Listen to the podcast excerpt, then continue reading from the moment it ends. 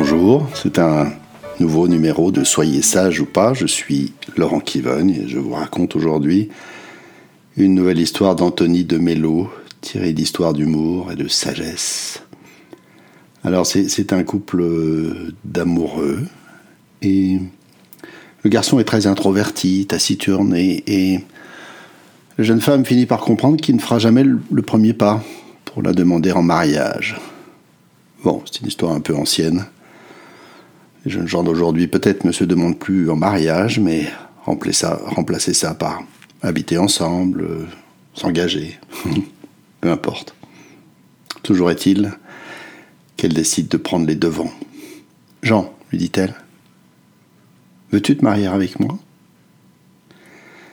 Après un long silence, après un vraiment très long silence, Jean finit par répondre Oui puis à nouveau, un long silence qui s'installe, si pesant que, la jeune fille finit par, euh, par craquer, par s'exclamer Mais enfin, tu, tu veux pas dire quelque chose? Et l'agent lui dit euh, je... J'ai peur d'en avoir trop dit déjà. Voilà, c'est la fin de cette histoire. Euh, au fond, ça fait écho à ce qu'on m'a dit aujourd'hui même, d'ailleurs des gens qui me disaient Ah, mais les gens d'aujourd'hui ne veulent plus prendre des risques. Alors je ne sais pas si les gens d'aujourd'hui ne veulent plus prendre des risques, mais il est certain que un certain nombre de gens se piquent d'agir avec une grande prudence. Et même euh, pour, être dans l'actualité ou une sorte d'actualité, ils sont un peu comme les gens atteints du syndrome de la cabane. Vous savez, comme ceux après le confinement qui n'avaient plus envie de sortir chez eux. Euh, là, notre ami ne semble plus vouloir sortir de lui-même. Bien entendu que c'est utile de savoir de se mettre à l'abri.